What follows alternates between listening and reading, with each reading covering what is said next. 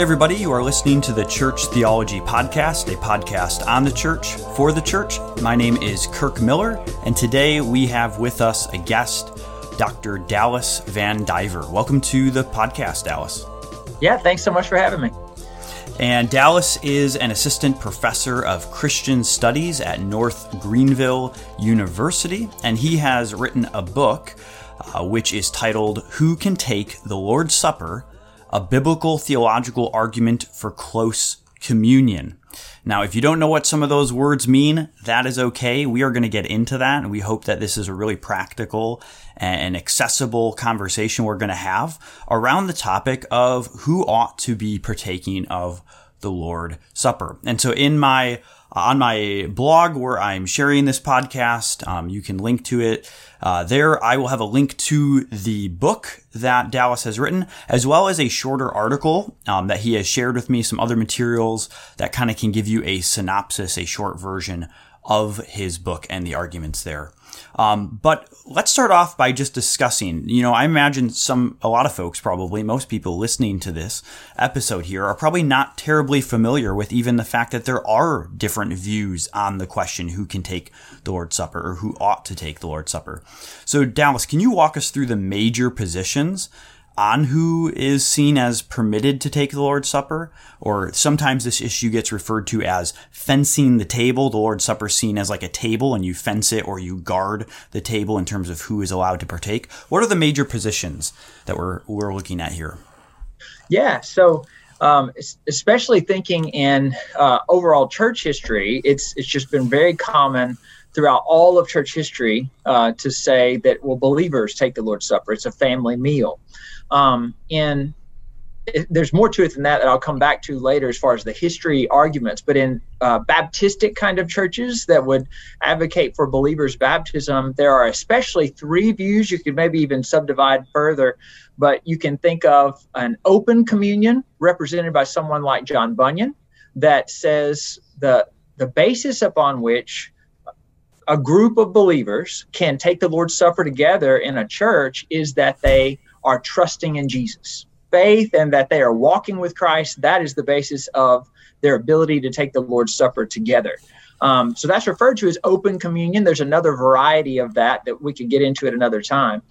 Then there's close communion. Close communion is what I advocated for in the book, and it just says the Lord's Supper is reserved for those who have been baptized as professing believers and are members of another gospel preaching church, an evangelical church.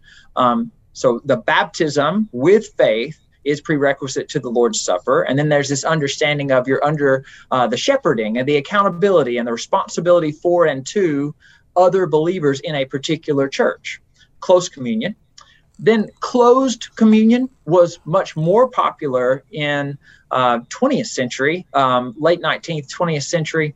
And it basically argued your own local church members only are the only ones who can take the Lord's Supper. It's associated with what's called the landmark movement. And so, that it's an interesting historical doctrine of the church test case if somebody wanted to go down a rabbit trail one day. But open communion and close communion are by far the most dominant in Baptist life today.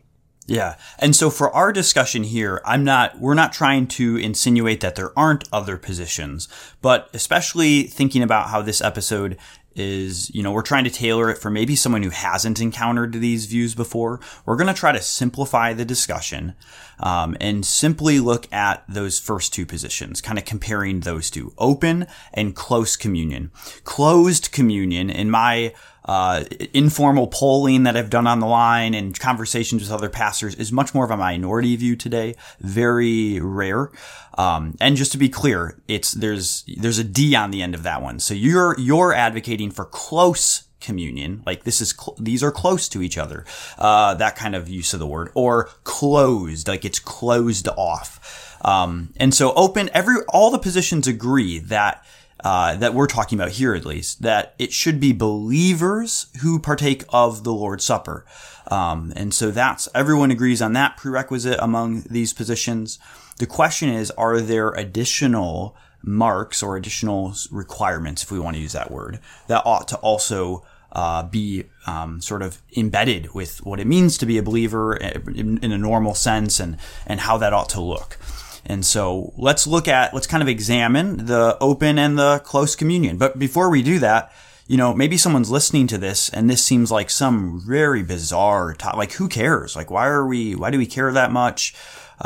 So maybe answer that question for us. Why does this issue matter? Why should we, spend the next hour or whatever this conversation is to listen to this?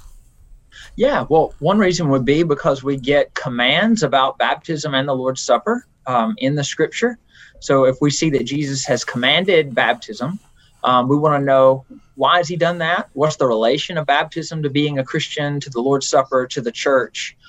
Even if someone understands we're saved by grace alone, through faith alone, in Christ alone, they still see that command for baptism. And so there's this need to ask the question, if Christ commanded it, how does that fit with my personal trust in Christ and with my relationship to Christ's body, the church? Another very significant reason, I think, for even considering who can take the Lord's Supper is that group that a Christian regularly takes the Lord's Supper with is, according to the New Testament, a church. And God has always had, as he has had a people, that people is marked off from the world. There's the inside group that is God's people, and there's the outside. In the Old Testament, you see that by covenant signs, and those who are within circumcised households, men and women where the male is circumcised. So those within a circumcised household that belong to the people of Israel, those who convert to Judaism, are on the inside. They are God's people. And then there are the people of the surrounding nations. They are part of the world. And there's differences now between the Old Testament and the New Testament, but we still have in the New Testament an inside, those marked as God's people, and an outside. And so this is where it really hits the road for me. I'm thinking in terms of just personal relationships. We want to think about how Scripture presents the relationships, the understood, embedded responsibility to and for other brothers and sisters in Christ that is implicit in the Lord's Supper meal. So I'm going to argue that it has, when you take the Lord's Supper with other people, part of the essence of what that meal means is that you are unified with those other brothers and sisters and have a responsibility to them and for them, for their spiritual growth and nurture in the Lord. And so we want to know who can take the Lord's Supper together and how are we as God's people marked off from the world? Yeah. Now I can imagine though, so you're advocating for the close communion position, as would I. And so I can imagine some people having a bit of a knee-jerk reaction to that position, maybe especially if they haven't encountered this before. I imagine there's some people who all they've ever experienced is that churches practice open communion, the idea that it's offered to believers, and that's all that's stated as being the requirement. So I think some folks, might feel, for instance, isn't this adding requirements that go beyond Scripture? How would you respond to that objection? Yeah, it's a good question. Sometimes it's stated in terms of we wouldn't want to require anything of a person to take the Lord's Supper that Jesus doesn't require for that person to become a Christian. As you look in Scripture, though, there's actually a distinction between becoming a Christian and belonging to Christ's body, the church. And so you might think of it in terms of when a person believes in Jesus, they are united with Christ. That union with Christ is what makes them a part of the body of Christ. Participating in all the benefits of union with Christ, his death for them, his righteousness imputed to them, all these things.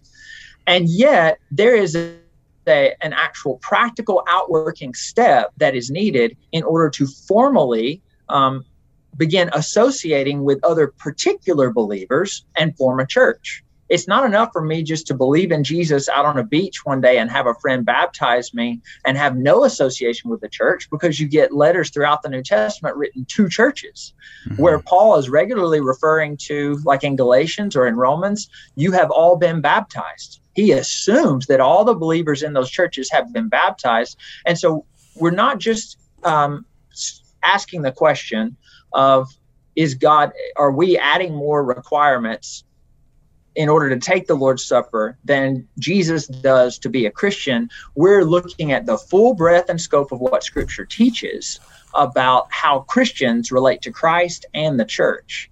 One further little rabbit trail here. It's not really a rabbit trail. When you look at what it looks like to be a Christian, you think of Jesus' Great Commission. He calls the disciples to go and make disciples. And those early disciples began proclaiming the gospel in Acts chapter 2.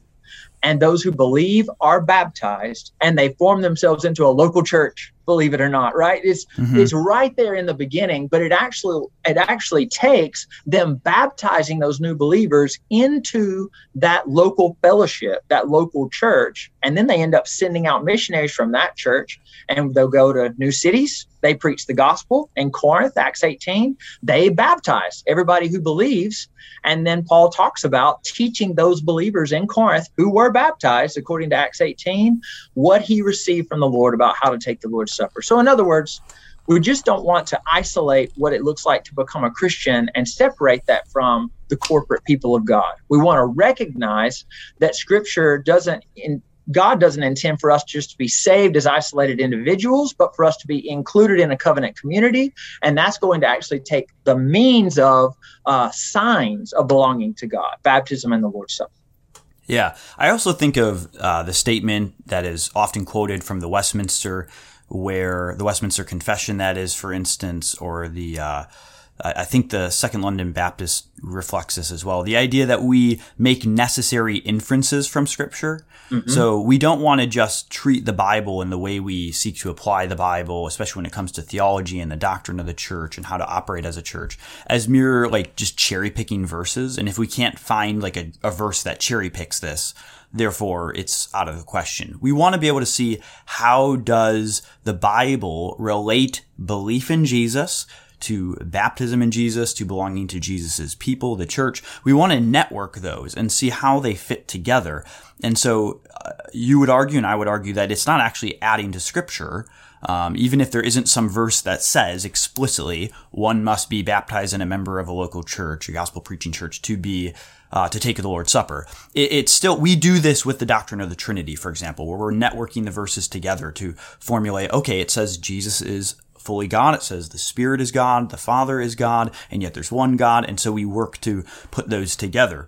I would say something similar is done here, where once you understand how baptism works and understand what the Lord's Supper is and membership and all that, that's where we get this. The other thing too is sometimes I think people say, it's adding a requirement beyond being a believer, as in all that should be required is being a believer in Jesus. The Lord's Supper is a symbol depicting one's participation in Christ's death. And I hear that. I think it may be a misunderstanding of what close communion advocates are actually arguing. Yes, like you said, there is a distinction between believing in Jesus, getting baptized, and joining the church. But the reason we would say all of those are necessary requirements for the Lord's Supper is because we see those things as being bound together. They ought to exist together. And so in some ways, it's not really adding additional requirements to belief. It's just saying, how do we know who the believers are? They are, according to Scripture, those who get baptized and become a part of the believing community. They are those who are marked off as believers in baptism and those who are publicly recognized as a believer in a believing community, the church. So in one sense, yes, it's an additional requirement, but that sort of could misunderstand the nature of those additional requirements and how they're really even just embedded in the idea of what we mean by a believer. So, yeah, good. What about an objection that says, won't someone experience this as exclusionary or rude? Like, say someone comes to your church and they're not allowed to partake. Isn't that, an unhelpful pastoral practice? Yeah, it's a good question, because we don't want to be rude. And there's enough of that can go around anyway, because we're still fighting with the flesh by the power of the Spirit. So, yes, we want our practices, and certainly what we say as we're preparing to take of a meal that reminds us that we're all not deserving of God's grace. We want that to be gracious in the way that we state it. But if we recognize that pastorally, also, part of what it means to be loving, to be gracious, is to call people to obedience to all that Christ commands. And the very first, you might say, means of following in the Great Commission, we are to make disciples. How? Baptizing and teaching. So teaching to obey. Baptizing is that first, at least formal public act of entering God's new covenant community called the church. And so it's not excluding someone, or especially not unnecessarily excluding someone from the meal to call for baptism as a prerequisite to the meal. It is rather to actually uphold the things Jesus upholds and to call people to do the things that Jesus calls them to do, and to not act like we have the authority to affirm people in failing to do what Jesus has called them to do. No, our job as pastors and church leaders, right, is to call people and help people to learn to obey all that Jesus has commanded. We're learning to do that. We want them to learn to do that with us individually and also as churches. Yeah, that's right. Yeah. And what would you say if someone said, we don't want to exclude anyone who is a genuine believer? So say there's a genuine believer who, given the benefit of the doubt, let's say hypothetically they're a believer, but they haven't been baptized. They're not a part of a church. Well, we don't want to exclude them, do we? What would you say to that? Yeah, good. No, we don't want to exclude them. And that's why in the process of setting up that meal and explaining this is what the bread and the cup are, and this is who is invited to participate, we call them to abstain until they are baptized. That's why we do that, because we want to include them. By all means, we want them to see that, yes, we're grateful that they are trusting in Jesus. Maybe that brother or sister has never heard what Scripture teaches about baptism, and they just need to be shown.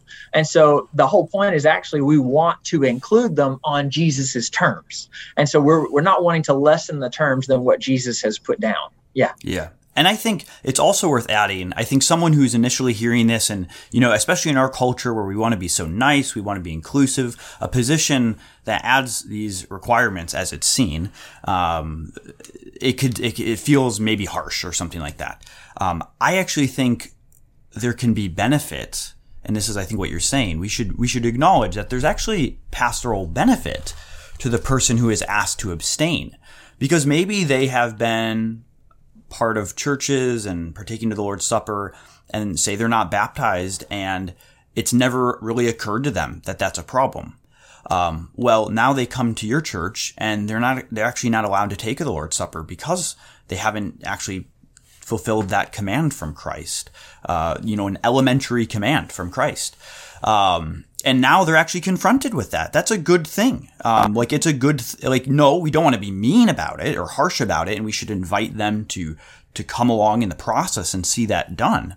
But it's actually good for them in that sense. They may not respond properly. We can't control how they respond, or if they're not a part of a church, say they haven't seen the value of actually formally and publicly joining themselves to a local church, being under its authority and accountable.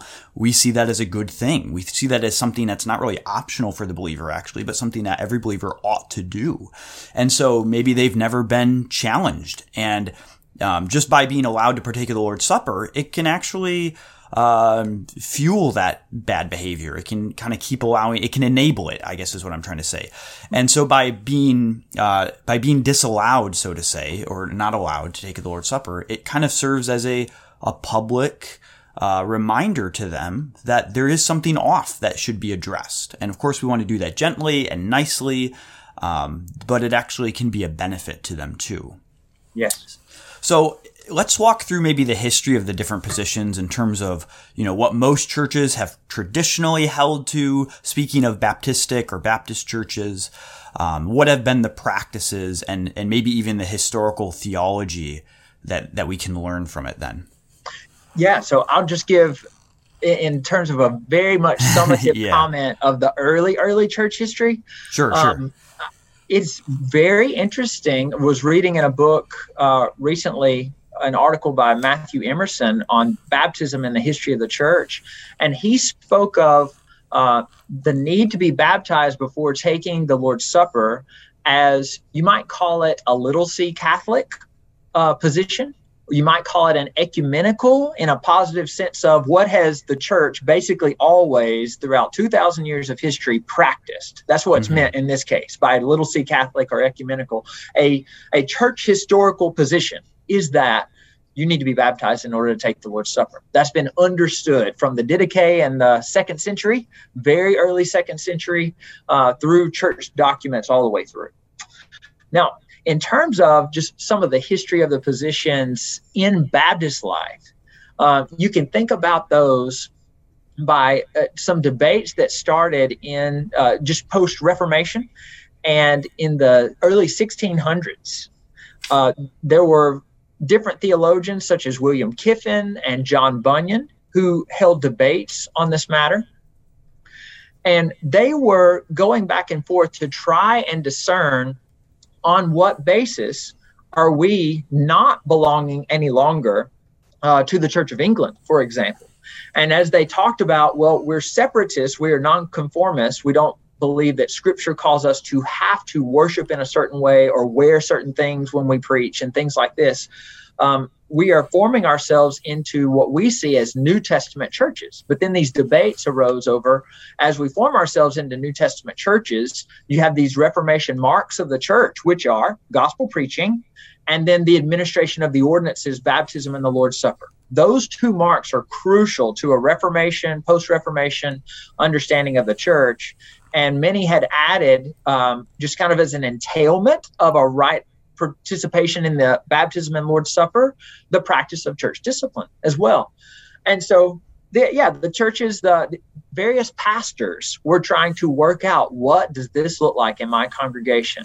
And especially when they looked in the New Testament and they saw that Jesus is calling for believers, those who want to become disciples, to do that, not just individually and praying a prayer to Christ, calling on him to save them, but formally and publicly entering into God's people through a public act of baptism, then the debate arose. So some of the arguments, for example, John Bunyan is arguing that he will have the Lord's Supper with any who are visible saints. If they are professing believers and their life seems to demonstrate that, he did at least go that far, their life seems to demonstrate that they are a, quote, visible saint, then he will have the Lord's Supper with them. Bunyan is an interesting case, and his, as I outline some of these arguments, just think of the fact that his basic view is what has predominantly influenced how we understand open communion today. There's another category, like I mentioned earlier, sometimes called mixed communion, but we're thinking of Bunyan's view because it's been so influential.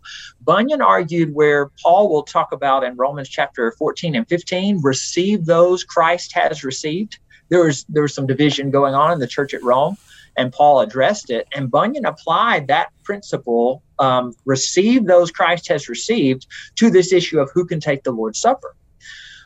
As well, Bunyan would bring up things such as, I don't want to exclude any person who is walking in relationship with Christ, because that would be viewed as me lacking love. He viewed that as just flat unloving, as denying the unity of the church and all those who are united to Christ. So for Bunyan, it's unloving. It pushes against the unity of the church. And then Bunyan had some interesting views on baptism in particular. He recognized he was a professor of believers' baptism. He believed that that's what Scripture taught. And at the same time, he made a distinction between water baptism, actually being baptized in water, immersed and raised up to symbolize dying with Christ and being raised with Christ, made a distinction between water baptism and what he called the doctrine of baptism, which is basically a way of saying being united with Christ. I die to my old sinful way of life, and I am by the Spirit given new life to start to walk in following Jesus. And he said, whenever the Scripture speaks about baptism in relation to a believer, it's usually talking about the idea, the spiritual doctrine of baptism. It's not actually meaning water baptism. So for Bunyan, water baptism was merely an individual step of obedience, completely disassociated from the church. And that meant it certainly was not prerequisite to the Lord's Supper or any kind of participation in the church. One other argument from Bunyan is just, and it's probably the most important open communion argument.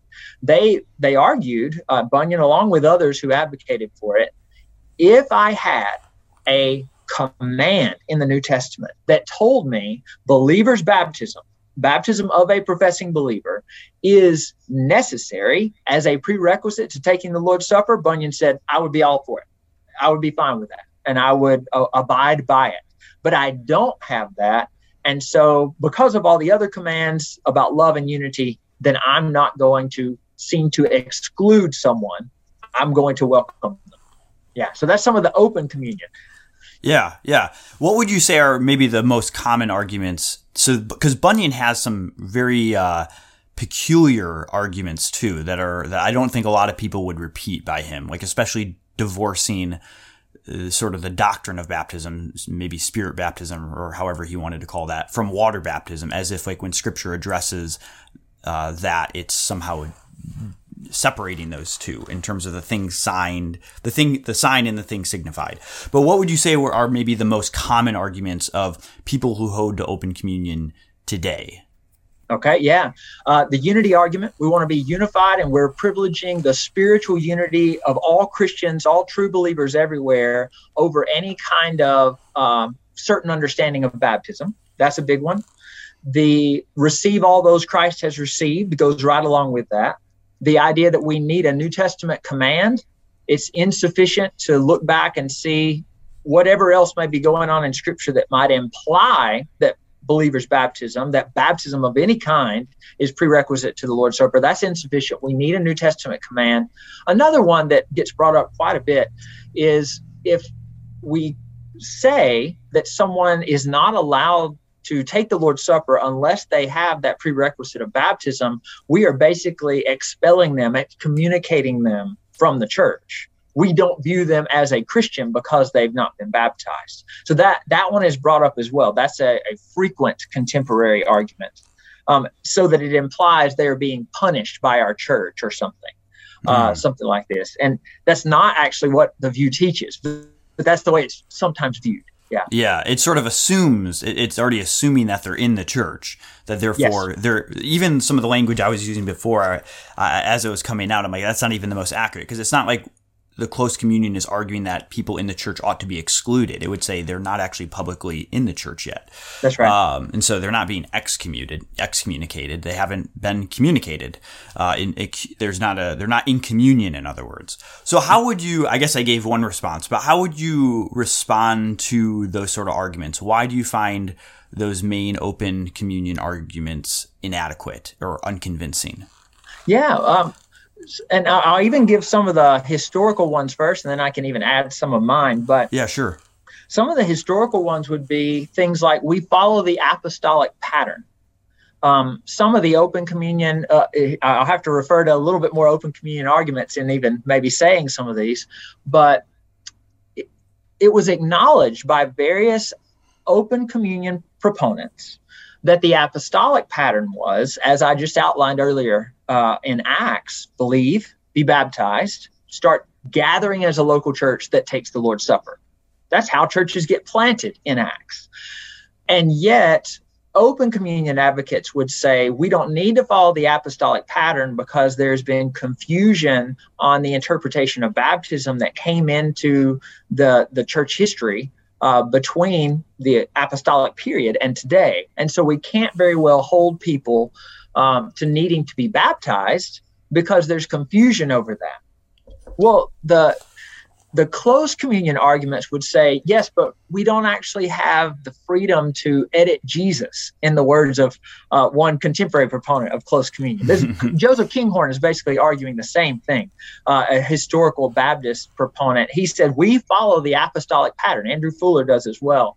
And so Andrew Fuller makes an important case for there's a covenantal association of baptism and the Lord's Supper, even in the New Testament. They are bound together as markers of the church. The baptism is what marks a person as initiating their coming into the body of Christ, and the Lord's Supper marks their continuing to be a part of the body of Christ. And he looks to places like 1 Corinthians chapter 10 and how Paul is connecting. There's some complex things going on in 1 Corinthians 10, but Paul is connecting the church at Corinth to the experience of Israel and says the church at Corinth, similar to Israel, you have been baptized and then you partake of spiritual food. And he says this is a continual pattern throughout the scripture that you come into God's people by a certain covenant sign, and then you show that you belong to God's people by a different covenant sign. And the whole idea of what the church is was an important argument for close communion in history. So the church itself is composed of baptized believers in Jesus Christ. That's who belongs to the church. And so various advocates of close communion in history have said, if you allow the church to actually be composed of those who are not baptized, you are now changing the biblical definition of the church altogether. And so there have been various responses. One of the others to the idea that not allowing someone to take the Lord's Supper because they haven't been baptized is to exclude them or discipline them. Our response to that, even just adding to what you mentioned earlier, would be that, look, when Paul says, include all those Christ has received, he's actually talking to a church, the church at Rome. And mm-hmm. all those people within the church at Rome had already been baptized. Look at Romans chapter 6. Right. And so the issue Paul's talking about in Romans chapter 15 and 14 about their need for unity within that local church is written to people who already take the Lord's Supper together and have all been baptized. It's right. not like they're trying to keep people from taking the Lord's Supper, and that's the issue Paul has in mind. They're actually dealing with issues of Christian freedom, not issues like baptism and the Lord's Supper, which are explicitly commanded. Right. Yeah. So going back to the history then, some of the historical observations, you outlined how, the open position emerged with John Bunyan kind of being the leading proponent of what we think of open communion, at least today. Was that the predominant view across Baptist history? Is close communion, where does close communion fit in and in terms of its how that position was held across Baptistic history? Yeah, great question. It looks like that the predominant view was close communion without the D. As far as what was actually articulated in the Baptist Confessions of Faith, what was being articulated by pastors of Baptist churches in England and in the United States. And yet, at the same time, it is open communion that has probably become the most influential. So, for example, the First London Confession of Faith, 1644, does not mention baptism as a prerequisite for the Lord's Supper. But it was republished in 1646 with an appendix that does mention it. So it's just interesting. They didn't make it a test of fellowship amongst the Baptist Association in England, and yet they included it as kind of a wise practice in an appendix. In you have the 1689 Second London Confession of Faith, and it does not include baptism as prerequisite to the Lord's Supper. And as you look at the surrounding context, just historically, it's clear they are facing a number of issues in relating to the Anglican Church that led them to decide you can be a part of our association, even if you practice an open communion. But within their own particular local churches, all during that time, you get Andrew Fuller and Abraham Booth and these various different proponents for the next 100 years that are still arguing for close communion. New Hampshire Confession of Faith, a lot of churches in the United States have been influenced by. Philadelphia Confession of Faith is more relying on Second London, but New Hampshire presents close communion. Interesting, yeah. Yeah, baptism is a prerequisite to the Lord's Supper, and then so does every instantiation of the Baptist Faith and Message that a lot of Southern Baptist Convention, at least churches, adhere to. Yeah, yeah. So it's interesting that it's actually been, if I'm understanding it correctly, so in the early church, and even outside of Baptistic churches, even where baptism is defined differently, it's common for them to require what is least conceived of as baptism, even if that's infant baptism. And in the early church, it's well documented. So it may be a surprise to someone who, thinks the idea of open communion is so normal and so common. We're actually in more of a we're in a bit of a historical aberration from that norm in churches that practice that. It's been the more dominant view that even where there are differences, over the subject of baptism, that churches are still requiring that sort of initiation mark. And then within particularly Baptist history, the close communion, not the one with the D, the close communion has been the dominant view, and Bunyan was sort of an outlier. Is that fair? You've done way more reading on this. Yes, he was the outlier, and it is after him when his views actually became more dominant than any of the other forms, you might say, of open communion in practice, in the way it actually worked out. So that by mid-1800s, there are important changes. His views by that time held sway. There had been a number of other advocates like Robert Hall Jr., for example, who were promoting a form of open communion, mixed communion. But yeah, it basically became baptism is not necessary as a prerequisite for the Lord's Supper. Baptism understood in any mode. That was kind of Bunyan's legacy, interestingly enough. So in that sense, yes, definite aberration. And that would be, in my anecdotal, I don't have data on this, but in my anecdotal experience, so we're in a little bit of an interesting place where open communion is much more popular now among Baptist churches than it was previously. It seems to me about a 50-50 split based on some informal polling that I've done.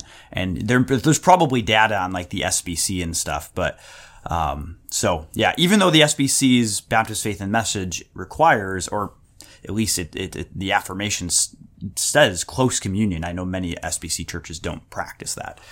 So, but it's helpful to have the history of that to say, you know, what have other Christians before us held to? And now you've kind of responded. You presented some of the open communion arguments. You responded to those. In your book, you present arguments for the close communion.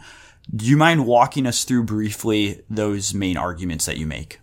Yeah. And so I have, essentially, I needed to build off of what had already been done in the Baptist history from Andrew Fuller and Joseph Kinghorn and others, but there were some other sides of the argument that had not been developed, and I was excited to get to work those out and see, in this case, how Old and New Testament fit together and might help us here. And so just a little historical background to show you where my argument somewhat fits in. John Bunyan had said that you have this explicit command in Exodus that you can't take the Passover unless you are circumcised or a part of a circumcised household. That is explicit. It's stated several different ways in Exodus chapter 12. But Bunyan said, I see that in Exodus chapter 12, but that is not in the New Testament. And so we are not bound by a command pertaining to circumcision and Passover for how we practice baptism in the Lord's Supper. On the other hand, Abraham Booth said, well, yes, we are. We're bound by that because there's a principle there that the sign of covenant entry precedes the sign of covenant participation. Circumcision marked people off as entering God's people. It was the sign of covenant entry. And Passover marked the sign of participating in, being a part of God's redeemed people, redemption from slavery and being his covenant community. And so Booth says, yes, it does apply. But Bunyan didn't say why it didn't apply, and Booth didn't say why it did apply. And I thought, hey, I could write on that. That would be very interesting. And so I basically, my thesis looked like this. It had three prongs to the stool, you might say, three legs of the stool. One is baptism is prerequisite to the Lord's Supper because of the association of faith and baptism in the New Testament, the example of Acts chapter 2, verse 41, and then an argument of continuity that the sign of covenant entry precedes the sign of covenant participation. And so just briefly here, you have in Acts, for example, I've given a couple of examples, but Acts 2 is just so clear, and we can make 2 points from that one passage where you have Peter preaching the gospel in Acts 2. And in verse 36, it says they're cut to the heart and they say, what shall we do? And Peter says, repent, therefore, and be baptized, every one of you, in the name of the Lord Jesus Christ for the forgiveness of your sins, and you will receive the promised Holy Spirit. Acts 2:41 then says, all those who received his word, a.k.a. believed, all those who received his word were baptized, and there were added that day about 3,000 souls. And then it goes on to describe what they do in 2:42 that shows is kind of the early marks of the church. is that they are gathering together for prayer, for the apostles' teaching, for the breaking of bread, which is shorthand, most scholars recognize, for the Lord's Supper, and for fellowship. Okay, so what's the order in Acts chapter 2? And I would argue it holds true throughout the rest of the New Testament. The order is the gospel is preached. People believe they received his word. They show their belief by a public, outward, formal sign, and that is baptism. They are added to the church through that baptism, and then they start to partake of the Lord's Supper and fellowship together with that church. And so they have both signs going on. So that one example shows you an association of faith and baptism, and it shows you that that in the only example we actually have, it's the only one. You can get close in Acts 18, but it's the only explicit example that shows you belief, baptism, Lord's Supper. That's the order. So I just surveyed the rest of the New Testament and said, I think all the way through Acts 16, Acts 18, even where there's household baptisms, I think we can legitimately argue that everybody that gets baptized believed. They show joy, for example. All in the house showed joy over the word that was preached to all of them with the Philippian jailer. How are they showing joy? Well, it's because they understand the gospel. They believe in Jesus, and so they get baptized. So faith and baptism, the example of Acts 2:41 and 42. The most kind of original in that sense. There's nothing new under the sun, right? But I did want to argue that sign of covenant entry precedes the sign of covenant participation. Or you could say it another way. My covenant oath, my initial covenant oath, is going to be confirmed by a renewing oath sign. Initiating oath sign, renewing oath sign. I argued that there's a biblical theological principle that is the case, that just as circumcision was necessary for Passover, so baptism is necessary prerequisite for the Lord's Supper. And this is basically the way I argued it.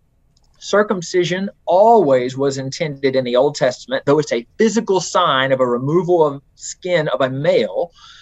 It was always intended to be a marker of the need for the circumcision of the heart. That is developed across the Old Testament canon, even in the law and Leviticus, in the prophets, the need for the circumcision of the heart. And as it's developed across the canon, you finally get the promises of the new covenant that sound very much like the language that had been described as circumcision of the heart. Jeremiah 9:23 is one famous place where this is described. But you get that language of the new covenant that says they shall all know me. Their sins will be forgiven. Everybody in this new covenant community that will be coextensive, the Messiah. So coterminous. When is the new covenant going to come? Well, it's going to be when the Messiah comes. He will bring the new covenant. He's going to be the servant of the Lord. So when the Messiah comes to bring the new covenant way of God's promises of a new covenant and our obligations from our end as covenant partners, well, then you're going to have changed hearts. He's going to give them all the Holy Spirit. He's going to forgive their sin and remember it no more. And you learn even the better news. It's actually Jesus who perfectly obeys all God's commands for us. He is the obedient covenant partner. And then because Jesus comes, he brings the new covenant. He gives us this circumcision of heart. He is the one, according to Colossians chapter 2, that circumcises our hearts so that he makes us new from the inside out. And we express that newness in a formal public kind of sign of entry that is baptism. So you could say it real short this way. Physical circumcision was looking forward to circumcision of the heart or regeneration. And baptism is reflecting on, retrospective of, circumcision of the heart regeneration. And that circumcision of the heart regeneration is true in Christ, by coming to Christ, by trusting only in him and not what we can do. Yeah. And so that's why Colossians chapter 2 is the only passage in the whole of Scripture that explicitly associates circumcision with baptism. And it says, we've been circumcised with a circumcision made without hands, having been buried with him in baptism. And so when you put that language together, having been buried with Christ in baptism is elaborative of, is expressive of, is reflective of the circumcision of the heart. So that was the connection. It is a consistent principle. One other place that I saw that would just really clearly express it, and then I'll pause a second here, is in 1 Corinthians. In 1 Corinthians, you get this language in 1 Corinthians 12:13 that says everybody who's a Christian has been baptized into one Spirit. Now, I think that it does refer to Spirit baptism, the Spirit coming to the start of his indwelling us permanently. But it also implies, as an aspect of conversion, water baptism is there. Well, so everybody who becomes a Christian is baptized with water and is given the Holy Spirit. 1 Corinthians 10, 16, and 17 describes everybody who is trusting in Christ as continually participating in, fellowshipping with Christ. And you saw Andrew Fuller's logic. It's the covenant community are those who are baptized and then feed on Christ, the spiritual food of Christ. He reminds us of the truth of the gospel as we partake of the Lord's Supper. Yeah. That's some of the argument. Yeah. Yeah, that's really good. And I think maybe to just kind of boil that down, make sure no one's gotten lost on the way, a helpful imagery that I've heard from Mark Dever, I'm sure others have used it. I don't know if it's original to him, but it's this idea of thinking of baptism as the front door, the entry door into the church, the community of faith, those who believe. So, and then the Lord's Supper is like the family meal. It's the food at the table when you walk into the door. And so that sort of, both of those arguments that you just presented, the first two of those arguments that you unpacked is, you know, the apostolic pattern. You have Acts 2, those who receive the word are baptized, and they're added to what? Added to the group of believers, the church. And then they're, participating in the among those four things listed. One of those is the breaking of bread, the Lord's Supper. So there's this thing that marks you off at the beginning, your entry, which is baptism, the entry door into the house of faith, so to say. And then the Lord's Supper is in that ongoing rite. So we have just like in the Old Testament, then, so this ties into your second argument, just as in the Old Testament, there was an initiation rite, in that case applied to, offspring, infants. But a physical sign of circumcision that marked off the people as an initiation rite into the covenant. And then there was, whether we want to call it an ordinance or sign, there was a Passover meal, and that eventually gets connected to the Lord's Supper by Jesus, even in his words of institution. He institutes the Lord's Supper at a Passover meal. And so as you said, Colossians 2, if anyone's like hearing that connection of baptism and circumcision and they're like, what's that all about? That seems fishy. No, it's in Colossians 2. Paul does that. He connects baptism as symbolizing what circumcision was looking forward to. And so that sort of spiritual circumcision, as Paul says, baptism then is reflective of that. And so just as there is an entry mark in the Old Testament, that's a prerequisite for the Passover meal. So there's an entry mark in the New Testament, baptism, the things that marks off the people of God, the initiation rite, that then is the entry door into the ongoing rite of the Lord's Supper. Yeah. Yeah. And then there's one other argument that I think is especially strong, which is the link between faith and baptism, just how those two are associated in the New Testament. Do you mind unpacking that argument for us as well? Yeah, so somewhere like there are two places that are so clear. One is Romans chapter 6.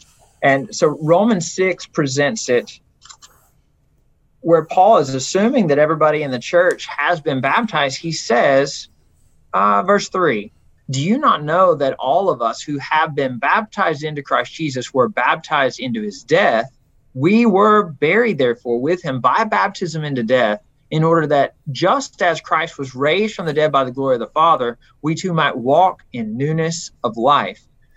Now, he is associating then what has just been described in Romans chapter 3, 4, and 5 as far as faith, justification by faith alone, that faith is expressed outwardly in baptism. Because what's happening when I trust in Jesus is I'm being united with Christ. My old self has died. It's already counted as crucified on the cross. And I am given new life by God's grace to start walking in newness of life by the power of the Spirit. And so the baptism itself is outwardly reflecting the faith that Paul has just said is the instrument of justification in the previous chapters. Galatians is another spot.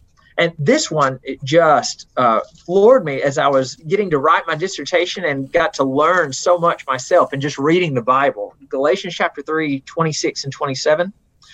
For in Christ Jesus, you are all sons of God through faith. All right, what's the means by which I appropriate union with Christ? I come into saving relationship, saving covenant relationship with Christ was by faith. You're all sons of God by faith. But then verse 27, for as many of you as were baptized into Christ Jesus have put on Christ. So there is this internal appropriation, this, the most fundamental aspect, how we are coming into saving relationship with Christ is by faith alone. The baptism is not doing anything in that sense. I rely on what Christ has done for me, trust only in him. And so I'm personally trusting in Christ and all that he has accomplished for me. But Galatians presents baptism as the immediate other side of the coin of that, the outward reflection of that. You could almost ask it backwards where it says, you are all sons of God through faith, for as many of you as were baptized into Christ have put on Christ. Notice Paul's logic there. If you haven't been baptized into Christ, you haven't put on Christ. Now, that would be understood as an outward appropriation of union with Christ. This is not an argument about baptism is the thief on the cross couldn't possibly have gone to heaven because he wasn't baptized. That's not quite what we're talking about. But we are saying God himself intends not just to save us as individuals, but to save a corporate community and us as individuals into his corporate body of Christ. And part of the way he does that corporately is that we are publicly baptized into that corporate community. That's why there's not only an internal appropriation through faith, but an outward, external appropriation of union with Christ through baptism. Yeah, and this is one of the strongest, in my opinion, maybe just the one that resonates the most with me, is just how baptism and conversion, or faith and repentance, are linked. Again, that argument that sometimes is for the open communion is, well, we want it to be believers who partake of the Lord's Supper. And I say, yes, I agree.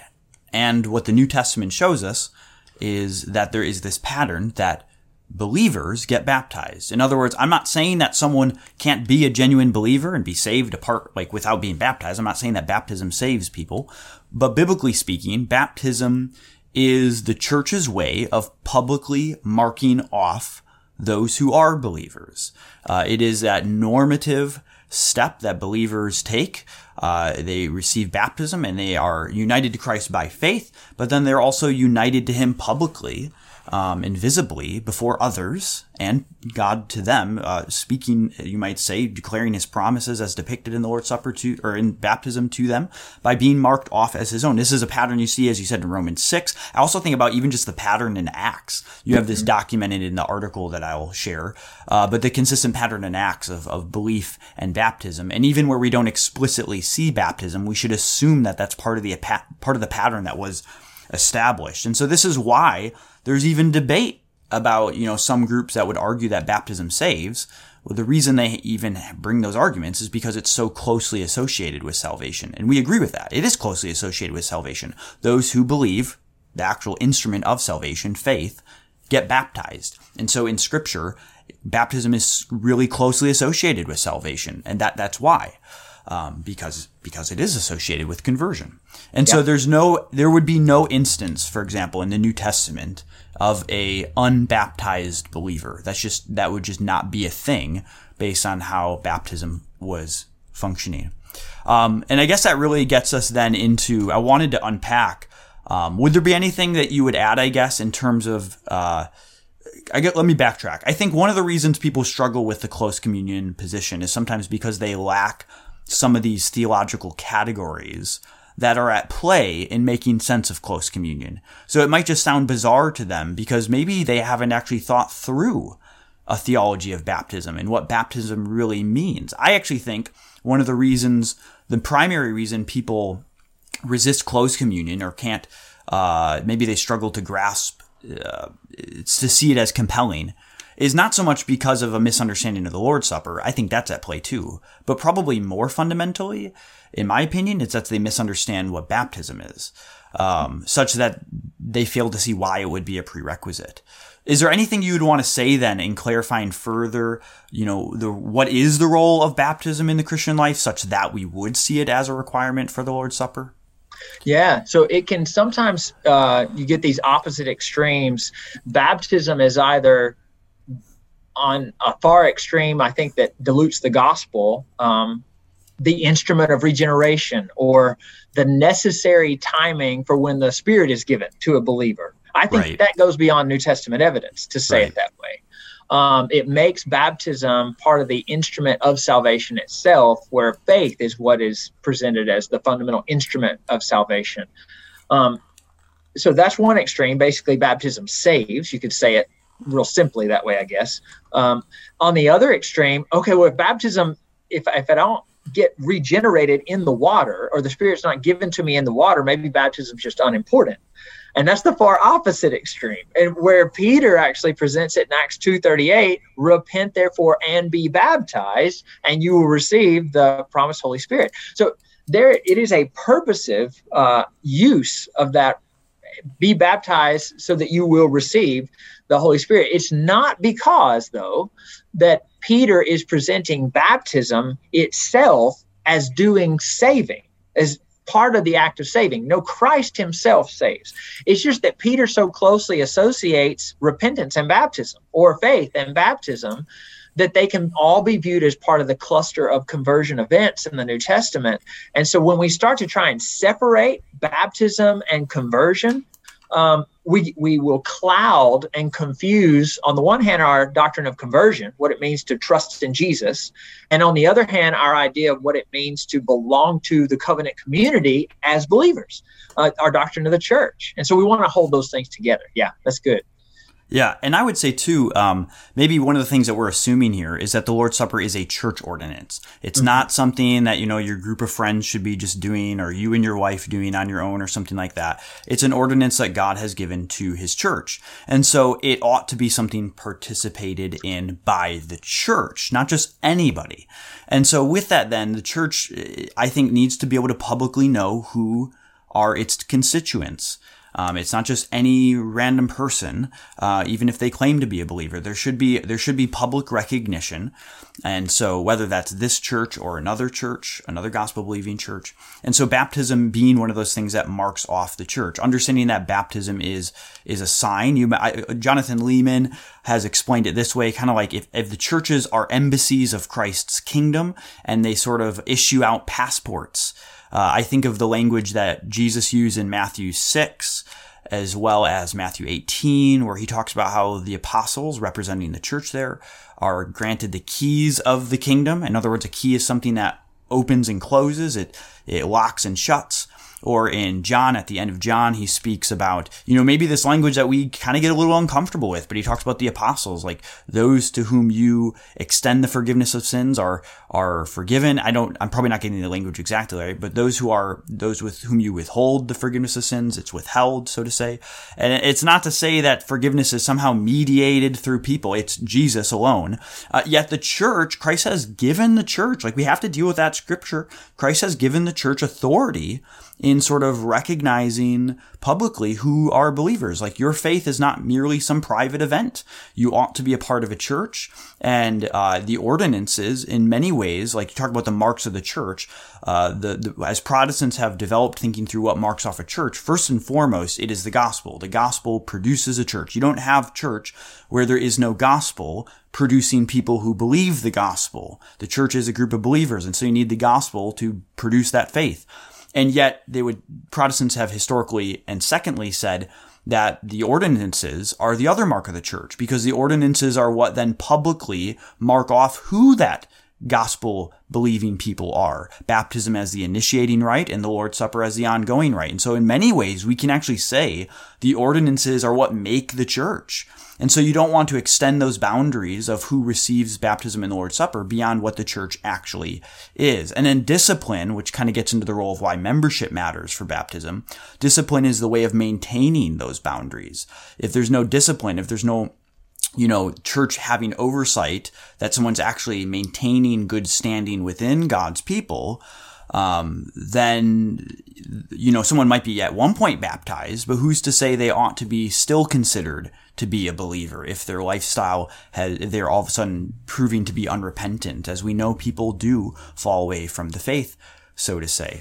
Anything you would add maybe about the role? We've talked a lot about baptism, but and I've kind of gotten into this a little bit, but why the role of the church? What is, let me say it this way. What is the role of the church in the Christian life such that we would see membership and good standing in the church as a requirement for the Lord's Supper? Yeah, so the role of the church in the Christian life, what a great question. I think Christ has instituted the local church as his church. He builds the church out of those who confess him as the Christ, and their lives actually show that. So they are like Peter, who said, "You are Christ." And Jesus says, "Yes, and you are Peter on this rock. You're Christ, the Son of the living God." Jesus says, "You are Peter, and on this rock I will build my church." I think the idea is Jesus is building the church out of people who confess him as he is, and their lives show that.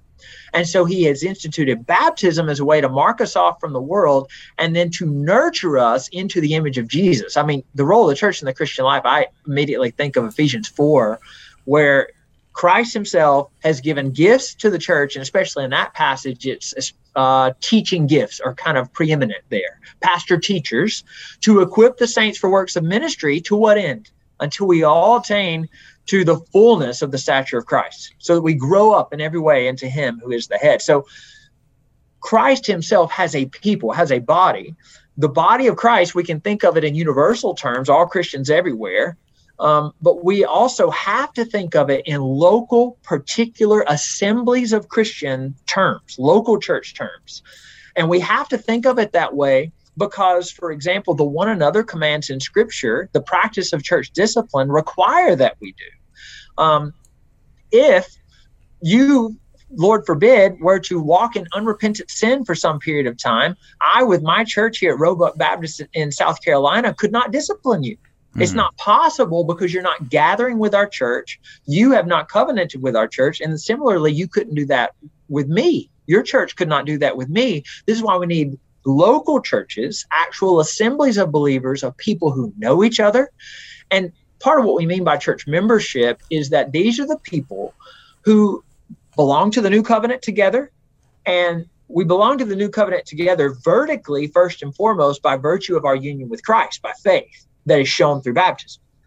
And because we belong to Christ, then there's a derivative horizontal. The vertical leads to the horizontal one another commands of Scripture, and the believers, the brothers and sisters toward whom we are especially to carry out those one another commands, you might call them the new covenant obligations of God's people, are our local church members. That's the people that we walk through life together following Jesus with. And so these covenant signs, they're just clarifying for us who are those believers for whom I'm especially responsible to edify them, build them up in Christ, to hold them accountable, and who are responsible to and for me to build me up in the faith and to hold me accountable. Oh, it's the people I take the Lord's Supper with. Part of the way I know that, I'm not just reading that in. It is theological, like you explained before, putting various pieces of what Scripture teaches together to make that claim. But 1 Corinthians 10:17 actually spells it out pretty clearly. If you ask Paul, where do we find a local church? Where do we find a local manifestation of the body of Christ? I think he would say it's the people who take the Lord's Supper together regularly. He says, verse 17, 1 Corinthians 10. Because there is one bread, we who are many are one body. Now, what makes us one body? Next phrase. For we all partake of the one bread. What makes us one body? We all partake of the one bread. And in the verse right before that, he's mentioned the cup that we share together. He's talking about the Lord's Supper in 1 Corinthians 10, 16, and 17. And he says, you might think of it, use this language, the Lord's Supper is an ecclesially effective sign. Got that from Bobby Jameson. Ecclesially effective. That just means the people who take the Lord's Supper together are a church regularly, which is why a college dorm Bible study should not be taking the Lord's Supper together. They've not made those commitments toward one another, to hold one another accountable, to sit under the preaching of the word. No, a whole church is who makes those commitments together. And where you have the Lord's Supper, you have the commitments, and the commitments to Christ and to one another under the preaching of the word. Yeah, that's good. And maybe even one argument I think we didn't mention before, but oftentimes open communion advocates will simply say, you know, the Lord's Supper ought to be open to everybody who believes and is walking in repentant faith. The idea of belief and hopefully I would think they would want to argue also, you know, demonstrating that faith, that they actually are a genuine believer, not just a mere professing believer. And I would want to say, okay, I actually think that argument gets you to close communion, because true faith and true repentance to actually then follow Christ is to receive baptism. He commanded it. It's part of the Great Commission of all things. It's not some minor detail. Go and make disciples, baptizing them. And also, I would say, being involved in a local church, actually being visibly and publicly a member of a church. Church isn't something we attend, it's something we belong to. That's what I mean by church membership. So are you actually able to obey those commands like loving your fellow church member, using your gifts for the body, 1 Corinthians 12, submitting to your leaders, Hebrews 13. If you don't have someone that you've actually covenanted with to be your pastor, or other members that you are to serve in all the ways that Scripture commands, I'm not sure I want to call that actually living in repentant faith. Now, I'm not saying that people who aren't baptized or aren't a part of a church are necessarily like high-handedly disobeying Scripture. They may just have not been instructed, and they may not be aware that they need to do those things, and those things are good for them. So I'm not trying to harshly condemn all those folks. But I do want to consistently practice what Scripture does say, hold up those things, and hopefully that can be a loving confrontation to get them to join us in a more faithful practice of what Scripture teaches. So what benefits would you say are there to a church practicing close communion? How does this practice aid the church in her mission? As the podcast is Church Theology, Theology for the Church, on the church and for the church, how does this actually help us? What are the benefits of close communion? Yeah, one of the major benefits is that maybe let me back up just a little bit, because exactly what you were on, I can get to it from an analogy, a couple of analogies. One would be, and we've said this similarly, if marriage is a covenant in Scripture, there's the new covenant, and the new covenant sign of entry is baptism. And the new covenant sign of participation is the Lord's Supper. So baptism is like marriage. The Lord's Supper is like a vow renewal, and you can't have a vow renewal in a marriage where you haven't had a wedding. Right. Yeah. And so you get that, and then you get into that passport image, and that can lead us. So let me tease out the passport image just a little bit. Sometimes people will ask the question, like, am I not competent in myself to say I'm a believer and have people just believe me? Why do I need a church to affirm that I'm a believer by baptism in order for me to partake of the Lord's Supper? And it's a good question, because Scripture does present you as a believer should be able to have assurance of salvation and these kinds of things from trusting in Christ, because it's Christ alone that saves. And yet, as we've been recognizing, there is this corporate element where the church is officially given authority by Jesus to recognize and affirm our confession of faith in Christ. And so the passport analogy can go like this. Learned it from Jonathan Lehman as well, that if I am an American citizen in Germany, and I really need to get back to the United States, but I've lost my passport, I cannot simply make up a passport and say, I'm an American citizen, let me back on the plane so I can get to the United States. I can't do that, because I'm not authorized by the United States government to form my own passport. Yeah. Similarly, I can't go to another American citizen, a random individual in Germany, and say, will you make me a passport? You think that I'm an American citizen. You know I am. Make me a passport. The government's not going to recognize that. That's not the way the authorization works. However, I can go to the embassy, the American embassy in Germany. They can make me a new passport, and I can get back on the plane and come back to the United States, because the American embassy in Germany has the authorization to do that. Now, individual Christians then are, what's being told to them when they are baptized by a local church is that those brothers and sisters in Christ at that particular local church see Christ in you. They see the Spirit at work in your life. And that's part of your assurance of salvation. actually to be baptized, is that we see that you are trusting in Jesus. You profess that. We see it in your life, and we want to affirm that as God's representatives. We're going to affirm that by baptizing you. And then every single time they give you the Lord's Supper, they are acting as that kingdom embassy again, saying, right, we are still affirming you as a believer. Yeah. Christ's grace is still yours. Just keep trusting in him. We are still his hands and feet to lift you up and affirm you in the faith. And that's why we're giving you the bread. And that's why we're giving you the cup, is because we see you as a believer, because the promises of the gospel are still true. I mean, don't we all need that? Don't we need that even weekly? Let's bring in weekly Lord's Supper. What a great practice, right? Yeah. Don't we need to have reaffirmed for us that there are other brothers and sisters in Christ walking along with us side by side for the faith of the gospel, who are affirming that they see Christ in us, that Christ's promises are still true, even when we struggle with sin and when we're fighting it, and maybe when the circumstances of life are just very difficult, Christ is still faithful. And this practice of close communion, more carefully and more specifically and individually, gives you that kind of encouragement as you are served the Lord's Supper week in, week out, month in, month out, however often the church participates in the Lord's Supper. It is more carefully guarding your life and trying to help you not go off the rails as a Christian, trying to help you not walk away from Jesus. It's helping you, your church practice church discipline, because you're being careful to say, this person doesn't just claim to be a believer, but they're like a Lone Ranger Christian, an American citizen in Germany who says, I'm an American citizen, but they have no proof. No, this person is someone who is recognized as a believer by the authorities Christ has given the ability to do that kind of a thing. Christ has delegated the local church. So yeah, we're just wanting to encourage the gospel, faithful walking with Jesus, and faithful walking with Jesus together as local churches so that Christ's name is glorified. That's what we're after here. Yeah. And I think I like to speak of the ordinances, baptism, and the Lord's Supper in terms of three voices that occur in it.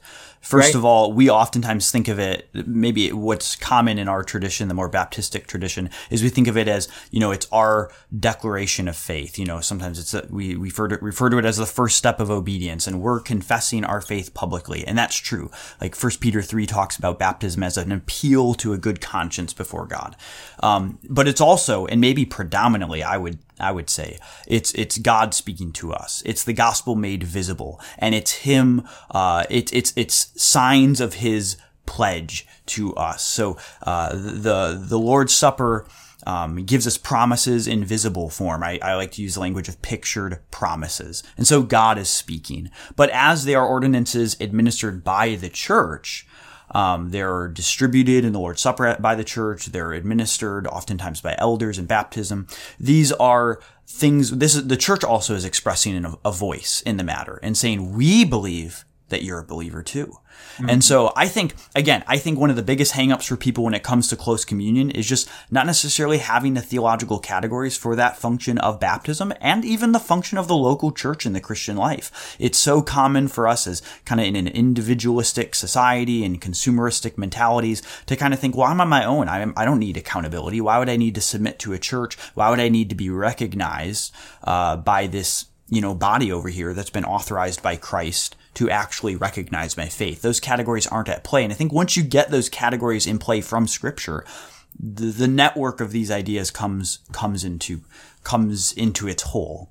So maybe one last question is then, on the ground, how would you want a church and its members to experience the goodness of practicing close communion? Yeah, that they're hearing the gospel, that they're being reminded that the basis of their union together as a local church is union with Christ, and that is what these ordinances are symbolizing. And so it's because the gospel is what it is, and Christ saved through faith in his good news of what he has accomplished, that we would be baptized, and then that we would take the Lord's Supper as that reaffirmation of our trust in Christ and his reaffirmation of the promises of the gospel to us. And so it's going to be good for us. The practice is going to be good. It's going to be felt as good when it's based on the gospel, when the church's understanding of membership, their responsibilities to and for one another, are just the working out of the one another commands that are incumbent upon us because we trust in Christ and because we're gathering together as local churches and taking the Lord's Supper. When you have that kind of mutual edification and that aim to build others up, and especially, I would say, those with whom you're participating in the Lord's Supper, we are especially thinking of the family of faith, do good to all, but especially the family of faith, then this whole idea of expressing what are the prerequisites for taking the Lord's Supper in our church, when you actually tell that to people as you're explaining the bread and the cup together, I think that comes off in light of the context of unity and the context of love for Christ and each other. It will come off as these people are doing this because they really love Jesus and trust him. They care about what his word says, and they really care about me. That's what I want to come off. That's what I want to be experienced as good. They are willing to take responsibility for me.